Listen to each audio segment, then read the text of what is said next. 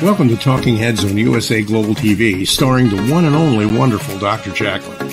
It's a prestigious place where world class influencers and experts meet, and where you'll find the most trusted advisors and coaches for all things in life and business.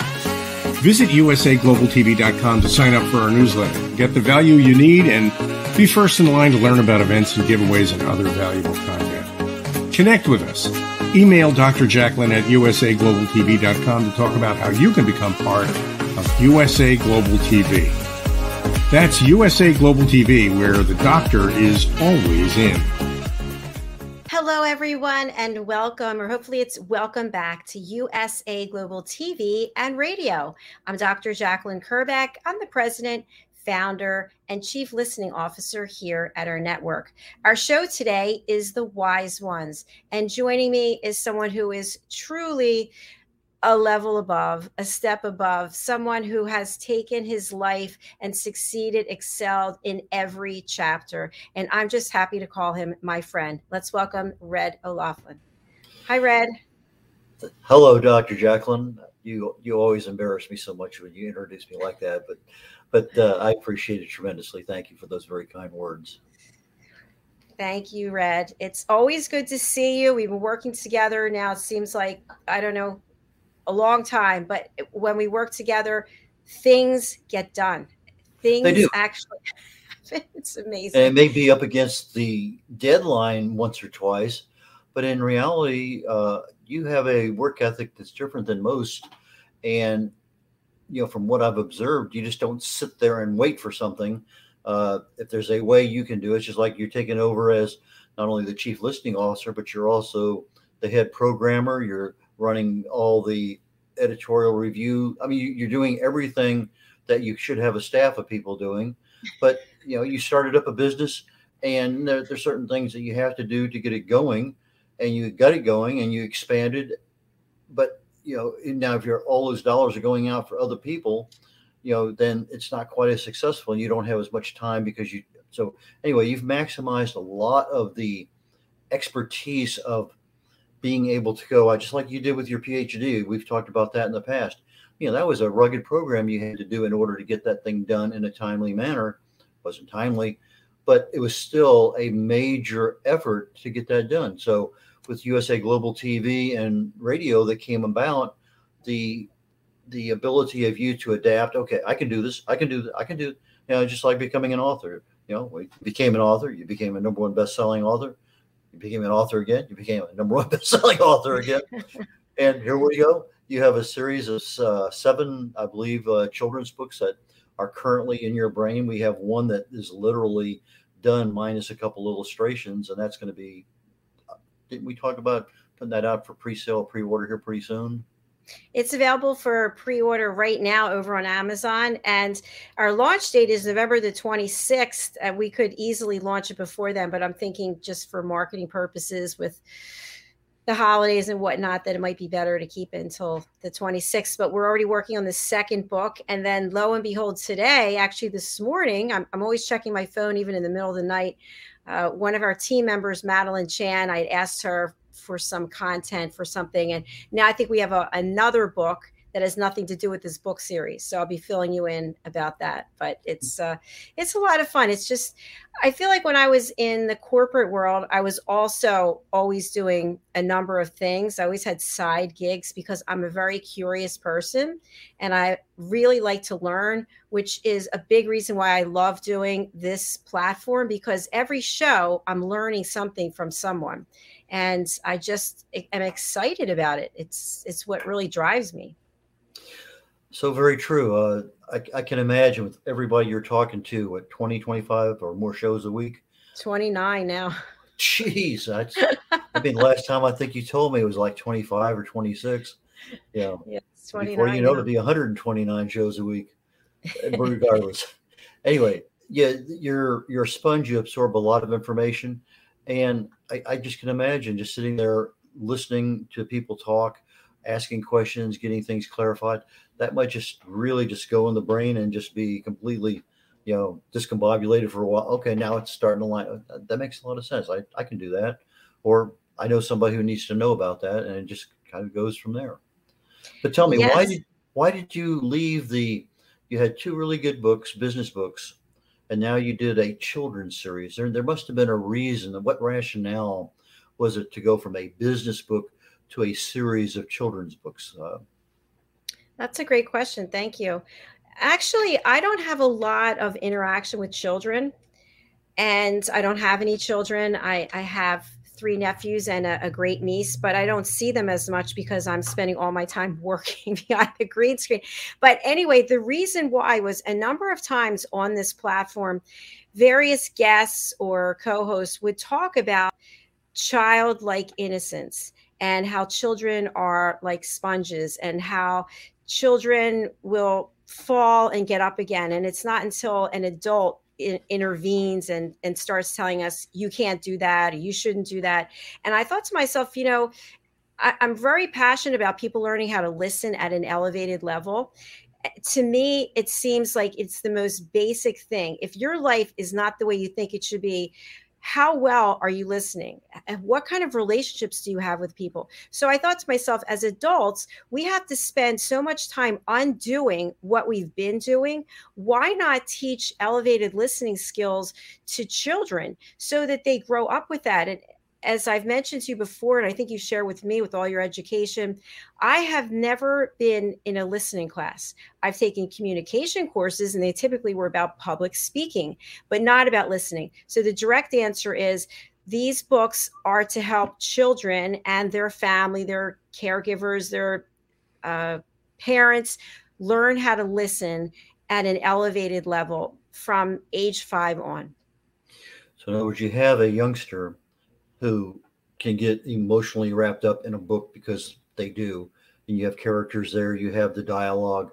But sometimes a parent will read to a three or four year old uh, because they don't have those those reading skills. And so the the book is a twofold one. One primarily is concentrate on the listening ability and improving it for the the youngster, the, the young child, but also at the same time, why not do the exact same thing and provide that level of growth uh, for the parents. Uh, that that certainly makes a lot of sense. Thank you. And uh, thank you so much for being a part of it. I just put up the book cover, and I also want to share that Red is featured in this book as the Red Ibis. And we're actually going to interview you on the show that I just put up the graphic uh, let me see here. We're going to interview you on this show as well. But so, why did you want to be part of this? Well, I think anything that has Dr. Jacqueline in it is probably a good thing.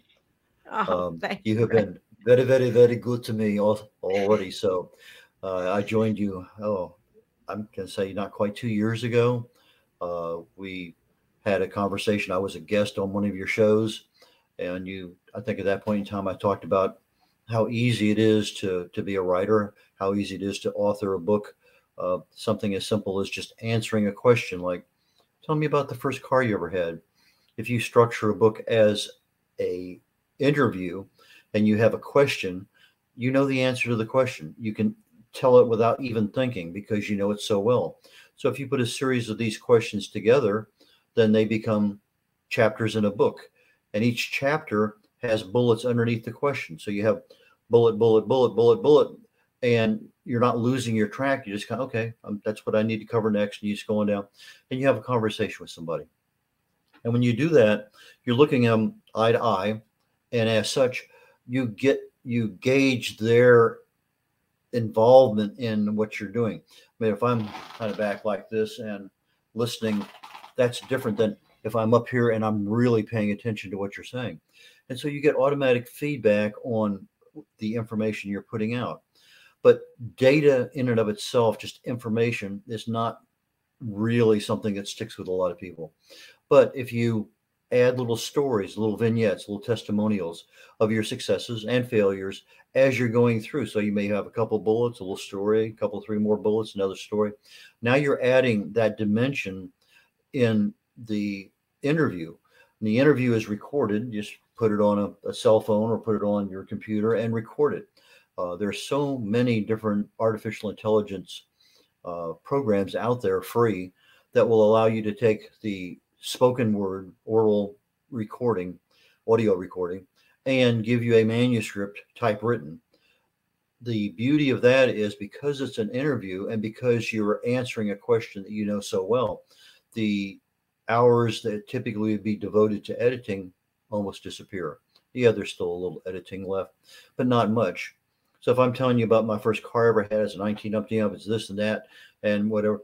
But you know, one of the first things that happened to me, you know, three weeks after I had the car was I'm driving on the high bridge in Corpus Christi and my left rear tire wheel comes off. I hear a clunk and all of a sudden I see this tire rolling down the other side of the bridge. I'm stopped now and I hit the gas pedal and now I'm going slowly down the bridge on three wheels and a brake drum. I managed to find the tire and you know that's part of the story. So you keep people engaged with the stories, not just about what's going on, but about the things that happen to you or happen to a client or or, or things that you've experienced. And that just adds a dimension to the book. And it also makes it much easier to put everything together because when you're saying, oh, just one, two, three, three, four, five, it, you, you have a tendency to lose people. And so that makes it so much easier. And that's the way we started out with your your first book, Behind the Green Screen. And we attempted to try to do that and you were doing the recordings and sending them out. And they would come back and we would tweak them a little bit and then sometimes uh, you know what about this? and what about that? And then we kind of come back and and so there was a lot of extra stuff in there with that particular book now the second book was a little different because you actually had interviews with other people and so we took the recorded interview from your usa global tv and radio network show and created manuscripts out of that. Now, that was a different animal because that was a one to one interview of you to a person in the book. However, that doesn't necessarily always translate very well when you have a whole bunch of different people, different characters, different events, different things going on. So we actually had to change that to a third person kind of story where, yeah, here's here's what's going on, here's what's really important, and we did the same thing. We kind of brought it along chronologically in some places, uh, and we kind of followed the yellow brick road to make sure that everybody understood. You know, this is what happened, and this is the the growth that came out of that. That we would sometimes say mere mortals couldn't couldn't achieve, but we have a lot of mere mortals out there that have done amazing things without even thinking they were just a mere mortal. They're just a person and they were faced with some circumstance and they just had to had to do something about it. And they chose this path, it worked, or they chose that, it didn't work that well, they chose another one. And we documented those things, put it in the book. Great, great, great learning lessons of people who had some real bad life experiences who turned them around and became fantastic, very, very successful people. Now we're in the the context of a series of children's books that complement your listening mentor series program. Uh, why don't you tell us the audience a little bit about that? Because maybe some people here that might want to sign up and become part of your listening mentor program. Thank you very much. I appreciate that. So, for those of you who are not aware, in addition to running this channel and USA Global TV LLC. I also have a second business, which is Dr. Jacqueline LLC, where I teach people how to listen at an elevated level. I also do coaching and, of course, fitness. We have a new fitness class coming out, Red, on Sunday. It's called Get Off Your Couch. And it's 30 minutes long, and it's going to be things that you can do in your home to work out. So all of those things are under the Dr. Jacqueline LLC umbrella. So the power of listening is one of seven courses that we offer to help people learn how to listen at an elevated level, but also to listen differently. So I've tag teamed with Madeline Chan, and we have six of these courses together. And the courses are all about tapping into your heart and tapping into your chakras they're about realizing that many of us are caught up in trends the trends from the media, the trends from the fashion world, the trends of what our neighbors are doing. And we get so caught up in that, we actually get lost. So these courses are available over on usaglobaltv.com under education and also under the drjacqueline.com uh, courses. So thanks for asking about that. So on your couch exercise program, I assume you're going to have 16 ounce curls where you can drink along with the exercise people you're watching on TV? No, definitely not. No. In fact, you and I talked about uh, having a team name of USA, what was it, Planksters? You have been very, very active here recently in doing planks. And a plank is essentially where you keep your toes on the ground and you typically you'll put your elbows and your wrist and your hand where they're flat on the ground, your your forearms, and you just keep your belly off the ground in a straight, almost like a push-up in a sense, but you don't move up or down. You just keep it steady. And you can modify that by doing a straight arm where you just push out with both hands, and now you're up like in the top position for a push-up, but you just hold it there for a while. Or you can go over on one side or the other side. There's a lot of different options you can do with planks and you started out and you go, oh, you're two minutes on this one, and there's three minutes, five minutes, and you've kind of just in the last, it seems like month, double, tripled everything you were doing literally a couple weeks ago. And you do these things in combination because you leave one particular uh, configuration and you go right into another. You're not taking a break. And as such, now you're adding more and more time. Uh, so I asked you the other day, well, what is the the world record for holding a plank? Well, the last I'd heard was a little over eight hours, eight hours, two minutes, something like that. And then you looked it up, and yeah, sure enough, there was there was a world record for eight hours, but it has now been surpassed. And I believe it's nine hours and a couple minutes or so. But basically, you're you're almost in a push up now. Whether that push up is straight arm out or you're leaning on your elbows, uh, forearms, it's a matter of getting you the core of your body, that part around your gut, your middle, and getting strength into those muscles, into your back muscles, your your side. Everything there has some level of alignment. Why don't you tell us what you're doing and what kind of success you've been seeing? Thanks, Red. Uh, I am a little crazy. I've always been a little bit crazy when it comes to exercise routines. And uh, many times I would push myself to a limit or do something that other people might think, you know, why doesn't she get a life?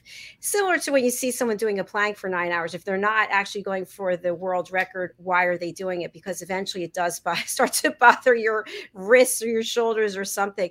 So, anyway, I have done an 11 minute straight arm plank many years ago. I'm 59 and a half next month. So I thought to myself, you know, i would like to see if I can take my planking to a different level. So my goal is 15 minutes at a straight arm plank. And I'm only going to 15 because it really does bother my wrists. I'm not crazy. I don't need to get an injury so I can come on here and say I did 15 minutes. But what I find is what it takes mentally to be able to do that. And what I mean is, I've been doing them at the gym and they have music playing. It doesn't mean that it's the kind of music that I like. It could be, you know, loud music that I can't even relate to. But I just say to myself, whatever the atmosphere or the environment is inside that gym, I am going to just do this plank. I've got my phone that's timing me, and that's it. And I love the feeling as I start to shake as different parts of my body start to shake and I'm aware of it. And I say to myself, okay, this is where you need to show up. What are you going to do? And for whatever reason, I'm able to keep pushing through. When I'm finished, I actually do leg raises and I lie on my wrist so that the blood can come back to it. Uh, but it's just something that I feel like as I'm getting older, I need to keep pushing myself. I'm up to 500 jump ropes uh, without missing. If I miss, I have to start all over again. So by the time I leave the gym, I might have done, I don't know, 1500 jump ropes in between all the other stuff that I'm doing. And I love the TRX where you're, um, you put your feet in them and you're suspended in the air and then you're doing, uh, what are they called? See, uh, sawmills where you're going back and forth for your core and then you do pikes. So I'm just a little nuts. That's the bottom line. Well, as you're listening to our show coming up immediately following this on Talking Heads, I'll be talking today about what causes fat to burn. We've been in a series now, I think this is number week number four. We talked about what is fat, you know, what causes fat to go into a fat cell, what causes fat to come out of a fat cell. You know, today's talk is going to talk about what causes fat to burn. And then next week, we're going to say what stops fat from burning. And then the final week, we'll talk a little bit about various diets and exercises and things like that, that that are there. But I'm going to touch on exercise today at the very end. Hopefully, I do have enough time. because as you look at burning fat, you do need some level of energy demand, and that one is exercise. But it's just not the exercise because there's very, very, there's a lot of different components. Our bodies are very complex. And so as you start and you have a duration going into something that's, let's say you're doing jumping ropes, well, that duration and intensity, then all of a sudden you're done and there's a rest period that's required. And required means in, in capital letters required. And then you have another rest period per se that allows the body to kind of just recover and then you have a you start all over again so let's say you were doing 200 jumping uh, not well, let's say jumping jacks and then you have a period of time where you're going to relax well how do you know when it's the right time to relax? Well part of that is how well does your body recover? I don't know if you're taking your pulse and looking at how fast your pulse recovery rate is from and let's say at the top of your 500 jump uh, ro- uh, jumping ropes you have a certain pulse. Let's say it's 150 you know in one minute is it down, down to 100 is it under 100 120 you know, that pulse recovery rate is very very important because it gives you a, a exceptionally quick feedback on how good your body is in that particular aspect and i when i'm running whether it's sprints or long distance i always do a pulse recovery rate when i get done in order to get from 160 down to below 120 or whatever may happen to be and so those things are important but uh, we'll talk, just touch on it today, and probably talk a lot more about it in, in two weeks. So, uh, just just kind of tweak the little system today a little bit. Fantastic. And I see our guest Doug is backstage. We're going to bring him out. I just wanted to comment that because of this fabulous watch that I have, that I am not a paid spokesperson, but if Apple wants to pay me, I'm happy. This watch tracks your pulse, it tracks your blood oxygen level, it even does an EKG. It's pretty phenomenal. And it tells you exactly in the morning your rings are way behind where they normally should be. So today it started talking to me and I said, Not now. I'm working all day. So I put it back on the charger. And then I will actually, as soon as we're done today, I'm going to walk. Uh, probably seven miles and then go to the gym and do my thing. So goodbye watch for right now. Okay, so let's let's welcome Doug Lawrence. Doug, we don't have a lot of time unfortunately, but Doug's been here before. Let's get him out right away and let's welcome him. Hi Doug. Hello, my apologies, technological difficulties. No problem. You're here now. We'll have to have you back another time for the full interview. But tell us what's been going on with you since we saw you last. I think it's been about a month or six weeks or so. What's new? The big thing for me that that I'm dealing with, struggling with, has been the the aspect of grief. So with the loss of my wife, I'm still struggling with basically just struggling with with grief and that. So um, so there's that part, and I have uh, started working on. And I can't remember the last time I was on the show if I had talked about going away, but I went away to uh, sort of a writer's retreat of my own accord and was was able to uh, spend some time to get started writing on my next book which ironically is going to have a huge segment on on dealing with grief. Wow so what, you've been yep sorry go ahead red. Good. I was going to say grief has a lot of different symptoms i mean a lot of different uh, symptoms for lack of a better word.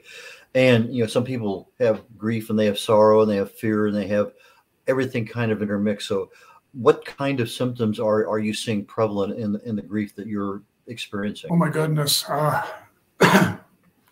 I'm I'm experiencing, and I haven't shared this with very many people before, but I'm actually experiencing. Uh, disrupted sleep patterns for a number of reasons. Number one, probably my my age and the frequent trips to the bathroom is is one thing, but I'm also um, I get visited from time to time, and that disrupts my sleep pattern. And it's and it's was never something I had to contend with when um, before my wife when my wife was still alive. And it's now with the passing and that it's it's become something that I'm having to, to, to deal with and find different sorts of coping mechanisms to be able to deal with that. Um, weekends are my nemesis because that's when we used to do a lot of things together and now we're not able to do so and so I'm having to find ways to fill my my weekends in so that they're not as um, so I I'm going to use the word traumatic. That's probably a bit on the strong side, but that uh, there are there are pieces or elements of it being a, a, traumatic experience for me to have to deal with it weekend after weekend after weekend.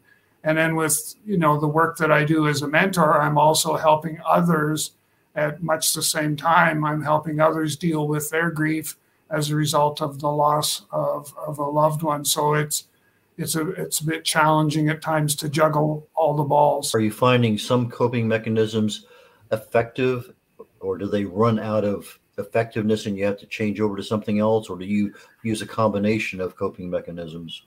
I do a combination um, red but what i find is that uh, they sometimes they end up I, I sort of exhaust their effectiveness i guess is the best way to describe it. And they like I, have had to change up different sorts of things. If i want to get a decent night's sleep sometimes i have to use music um, I have a, a, a, flute music that I play um, that's that sometimes works well, and then all of a sudden, after a period of time, it doesn't do what I had wanted it to do, and so then I'm I'm reaching to find what other coping mechanism do I have that I can at least g- try to see and put that into practice so that it gives me some some relief with the, the sleep patterns and that that part of it. And you know, you the one of the things that's quite interesting, and we have a number of conversations about this, but sometimes I find that people have a tendency, if they know that you've you've lost a loved one, they want to try and help as much as they can, but they don't know what to say. So then they mm-hmm. try and stumble through what it is that they think they need to say instead of saying, and this was my advice to somebody the other the other day was you know if you don't know what to say then tell me that rather than trying to muddle your way through it and perhaps saying some things that are really that don't do us any favors. And so it's to get you know to, to get people to understand that part of it is also important as far as a coping mechanism at least for me. Have you ever tried uh, eft emotional freedom techniques? I yeah. find that that when I was traveling a lot, going back and forth across a lot of time zones, the jet lag, I could use that and be fairly effective at getting back to sleep within one day, or at least close to my my normal sleep cycle. But for me, it's a matter of the duration of the EFT more than anything else. That I, I know that if I'm going to start, it's at least eight minutes because if I do something less than that, it just doesn't quite seem to be as effective. But if I do eight or 10 or 12 minutes, I, I generally find that to, to work for, for me. It works but again, the level of trauma that you have is far different than me missing a couple time zones. So uh, there's there's probably a lot to be to be gained in that. But again, you don't want to do something for two hours because you don't have the two hours. I'm just using as a ridiculous time, but but uh, I like your advice. I, I, I really do. That I don't know what to say. That that to me is is brilliant. It, you know, and when people start to do that, they go, oh my goodness, you know, that makes it a whole lot easier on me being the person trying to comfort you and help you if I don't have to really struggle or, or try to come up with what should I say, what should I say. Instead, mm-hmm. I just need to say, I don't know what to say. And then we can kind of go from there. I've, you know, the EFT I've done, I've done EMDR, the, the rapid eye um, process that they take you through. I've done induced after death communication. So I've gone through a number of different modalities with the counseling and that that that I've I've uh, I've gone through, that I've done, and all all of those work for a period of time, and then it seems as though at least with me that I kind of start to slip a little bit, and then I need to I need to come back to say to a counselor and say, okay, let's do uh, EMDR some more, or you know, let's do let's try something else to sort of see what else we can use that's going to help help me deal with that. What I do find it works really well is support groups, so peer-to-peer counseling groups where you actually get to find out that there's other people that are experiencing the same thing that you are and together you can work through and, and deal with some of this better than kind of flying on uh, flying solo doesn't work quite as well as when more than one person tackles an issue. PTSD obviously is a major component of a, a lot of trauma. Um, and one of the guys here in the Houston area that I know very well, he was using hypnosis and he actually demonstrated at a few uh, meetings. And that seemed to be, he had uh, ex- extreme success with that. But again, that's something he's been doing for 30 years or something. Uh, but the only other thing that I could think of that if I had something like that, that I would okay, let me just go acupuncture. I mean, because there's a lot of things out there, and you know, I don't know whether that would really work for me or not, but it would certainly be an option I would think about. Have you have you done the hypnosis or acupuncture or anything along those lines? So, whole nother story, but um, I've done hypnosis, hypnotherapy, and but what I did was, it was long story short, I was actually mentoring a hypnotherapist, and they she hmm. said you you need to experience this so that you're in a better position to advise me and guide me with my business and that. And kind of went back and forth for a while. And you know, you the first place you go to when you talk about hypnosis is you talk about the the person that comes to the big theater and puts on a show and puts half the audience to sleep and has them up on the stage barking like a dog and a whole bunch of other things and I'm thinking, I, you know, I don't want want that to be me. And I was reassured that that, that this was very clinical in nature, I guess, for lack of a better choice of words. So we did a um, past life regression, and what an experience that was. That that was something that um, opened my eyes to you know the whole aspect of your subconscious and what when you're guided by somebody that knows what they're doing, how that can open a whole bunch of doors or experiences that you have had in past lives and, and stuff like that. So, um, but to go beyond that, I, I haven't really utilized uh, hypnosis or hypnotherapy for anything other than for the past life stuff. But I will be truthfully honest is I'm a huge proponent a huge fan of past life regression, and I, you know, I encourage some of the folks that I'm mentoring from time to time that you know if why don't you try that and just give it a whirl and see what it's like, and you truly would be surprised. I've had two sessions of hypnotherapy, one a clinical one at the company I work for, and another one where I was on stage and I was told I was barking like a dog. So uh, but in both cases, I noticed that I was aware of what was going on, but when they said wake up, I just had extremely difficult time connecting. Even though I'm conscious of what's there, I just had extremely difficult time re-establishing myself in the reality. Uh, and I guess that's part of the, the that hypnotic phase. But Dr. Jacqueline, we're leaving you out of this conversation, so I know, I'm sure you probably have some. uh, my question for Doug was going to be uh, we have a men's show here, a show for men, by men, about men. I produce it, I'm not on it, but I'm backstage. And the men talk, you know, they're from all over the world, and, and they talk about the fact that it's very hard for men to open up about certain things and how they're feeling. And yet you're sharing some some really important things with us here. Have you been able to find a, a group of men or someone who can actually understand how you're feeling? You can reach out to this person on a regular basis, and if so, is it a man? It's actually it's actually a woman that I usually confide in um, I, I, just, you know, how you can read a person when, and you can kind of get the message that, okay, I've kind of gone too far with the story that I'm telling or the information I'm sharing. And if I go any further, it, it's not going to do either one of us any good. And so I shut down. And that's been my, my normal reaction. That's my coping mechanism is when I feel or see that that's taking place, I go into lockdown or shutdown mode.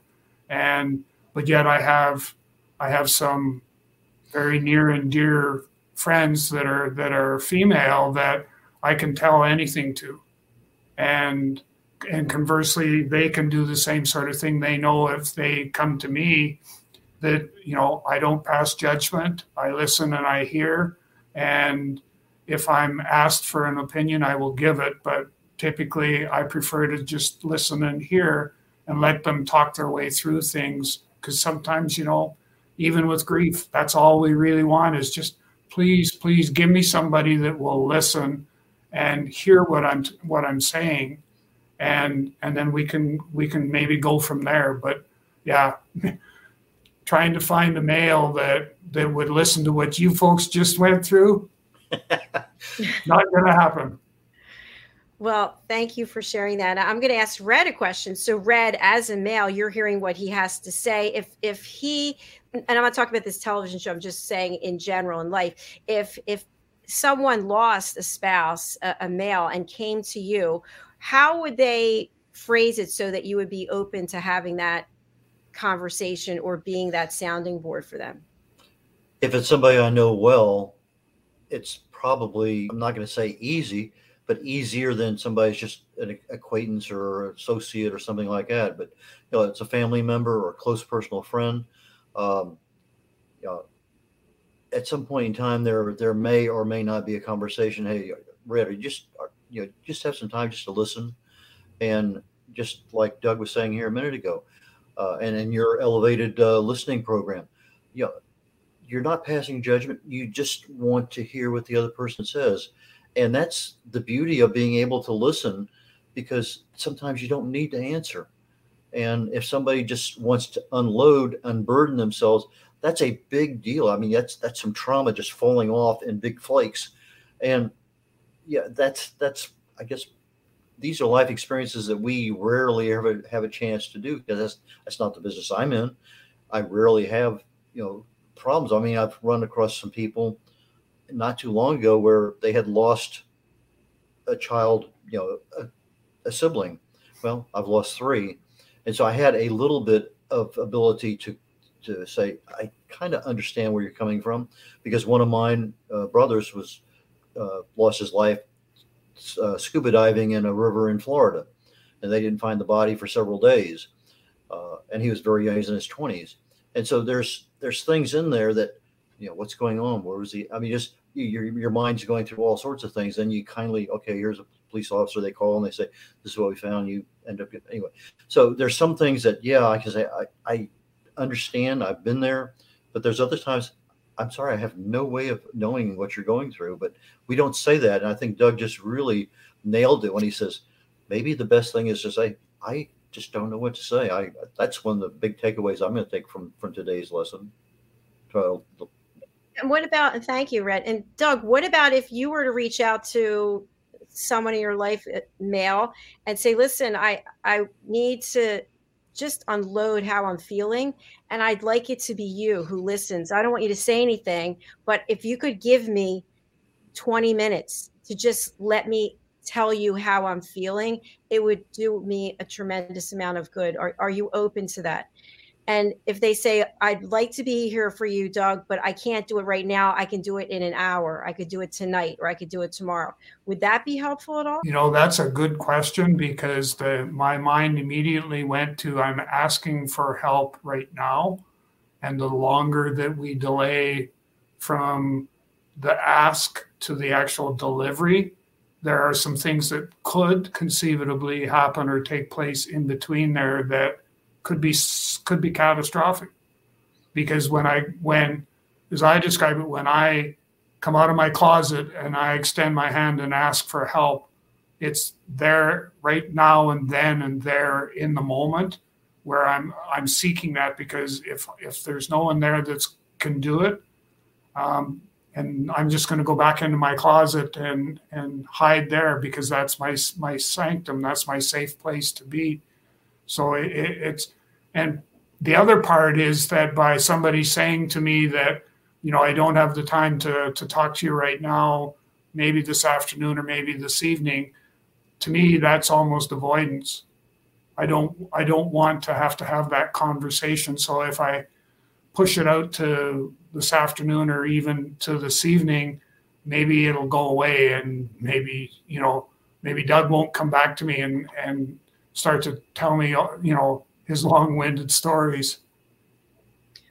Doug, I can appreciate that. What if you had a different perspective and the perspective was not that someone was avoiding you but that they want to be totally available to you and at the moment that you're reaching out they're in the middle of a meeting they're on a call and they and you wouldn't be getting all that they had to give in terms of listening but by giving you this special time. Hey i'm available in an hour. That's doug's time. That's your special time. And then you could think about it okay i've got this hour that i'm going to wait and i'm pretty excited because i know that bill is going to give me his undivided attention. I think that's great. And you know but the, the what typically happens is that communication never takes place and that's part of it for for me is I'm going to if you if you start to give me advice and guidance on how I can deal with trauma and grief and all that sort of stuff. When I think that you've overstayed your welcome, so to speak, I'm gonna I'm gonna say, okay, I think we're done. Thank you very much, but I think we're done. And it's the same sort of thing. Taking what you've just said is that if you tell me that you're setting aside special time just for me, and if you know is that going to be all right? Are are you okay with waiting until then to have that conversation? Uh, I was kind of hoping we could have it now. Um, well, I want to be able to dedicate the time to you. And so, you know, kind of going through, you can play through how that conversation can take place. I, I'm, I agree with you that you know if if we can carve out a period of time that's going to be me time for me, that's that's a step in the right direction. Excellent. Well, I would just ask, and I'm not a therapist, but I appreciate what you're sharing here. If you think of someone, uh, and it doesn't have to be a man, but I'm just taking away from the show, from the men's show, how men really need each other. And it's hard to ask a man to give you that space and not to give the solution, but to just sit there and listen without judging, without providing a solution and or interrupting. So, if there is someone that you can think of, maybe you could just be as honest and candid as you are being here and saying, Hey, buddy, I really need you. I don't, I'm not going to be a drain. I just need to get this off my chest and I, I need it to come to, for you to be the one that I'm sharing it with. And that's a gift also. Mm-hmm. You're giving a gift and them giving you their undivided attention. That's also a gift, in my opinion. And I can't agree more. I can't agree more. I think that, that that's a win-win for everybody. So what's the next step, Doug? Keep on. keep, keep on moving forward, I guess. You know, one foot in front of the other and um, if you know through our conversation today i'm we've been able to shed some light for some people that are finding themselves in that predicament of not knowing what to say. And the takeaway from you know from our conversation is then you know basically share that with the person you're trying to you know help is just share that. And if only if one person that's listening today takes that away then today's been all worth it. And thank you. I just want to add something to that. We had our women's show yesterday, Women's Prerogative, and the topic was honesty. And we talked about when someone passes away, people feel awkward. I mean, a typical scenario it is, you know what, I'm going to give Doug a call but I'm not going to call him right now because I'm sure a lot of other people are calling Doug. I don't want to be a pain. He's got a lot on his plate. So then we don't call Doug. Mm-hmm. Or we're going to go to the funeral, but we don't actually go because we don't know what to say. What now we have to see you. Oh my gosh, we have to see you. What are we going to say? So people back up and they go into their little hole. But the truth is, Doug wants to see them. He needs to see them. And Doug remembers who didn't call, who didn't come, and who didn't have the time. And the other person's thinking, eh, he doesn't really care. And, and, actually, he probably doesn't need my friendship now anyway, because now he's going to be friends with other guys who lost their spouse. So he's got a whole new group of friends. Yeah. What are your thoughts? You know, some of that is, um, yeah, some of that, some of that is actually played out already in my life where uh, the people that I would normally have turned to um, aren't there now. And so now, as a result of going through some counseling and some peer to peer support, I have a new group of friends that um, we we are looking after each other and making sure that each other is in a good place.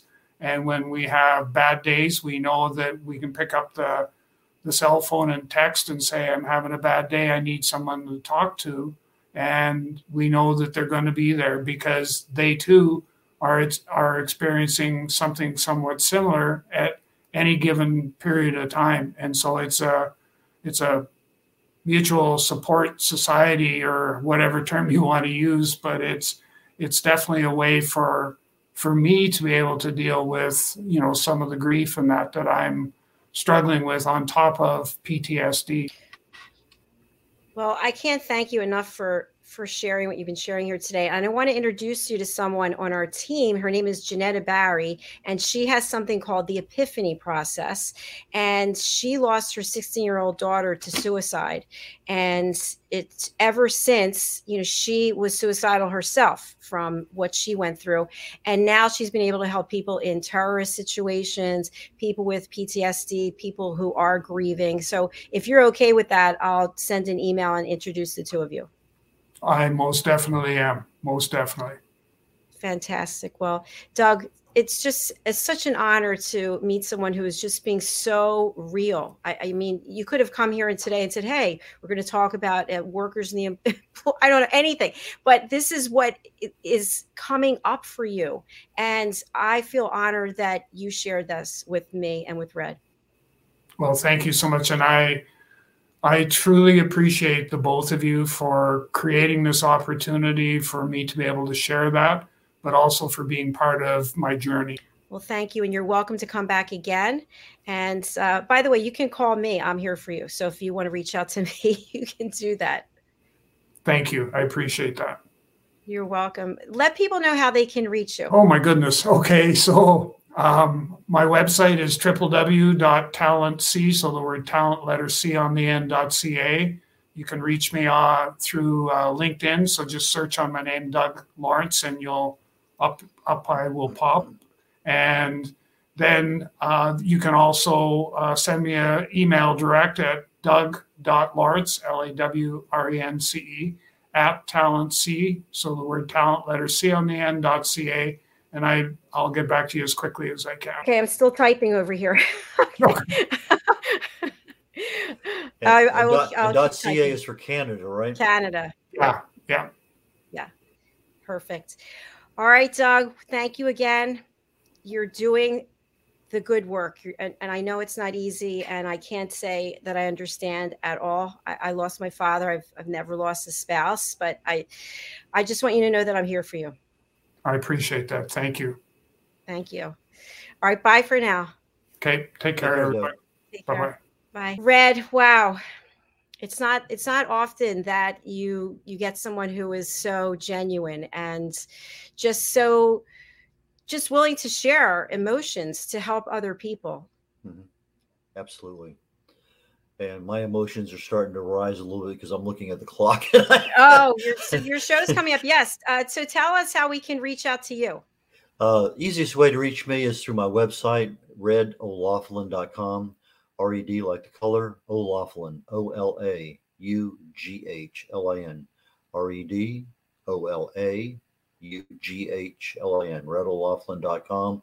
My contact information there for emails, phone numbers, etc. So uh, that's the easiest way to get in touch with me. And uh, I will be on here very quickly within the next few minutes uh, at another one of Dr. Jacqueline's studios, Talking Head Studio. And we'll be talking about what causes fat to burn today. And that's part of our lecture on fat management. All right. Thank you so much. Red and I are signing off for now. I just put Doug's website. You can reach out to him there. And remember, you're not alone. You just have to reach out to someone. Mm-hmm. And if you don't get the feedback that you want, reach out to somebody else and somebody else and somebody else because somebody will be there for you, I promise. And I know it's not easy to do, but please don't don't live alone and in fear or just thinking nobody cares because somebody does somewhere. All right, thank you very much. Bye Doug. Bye Red.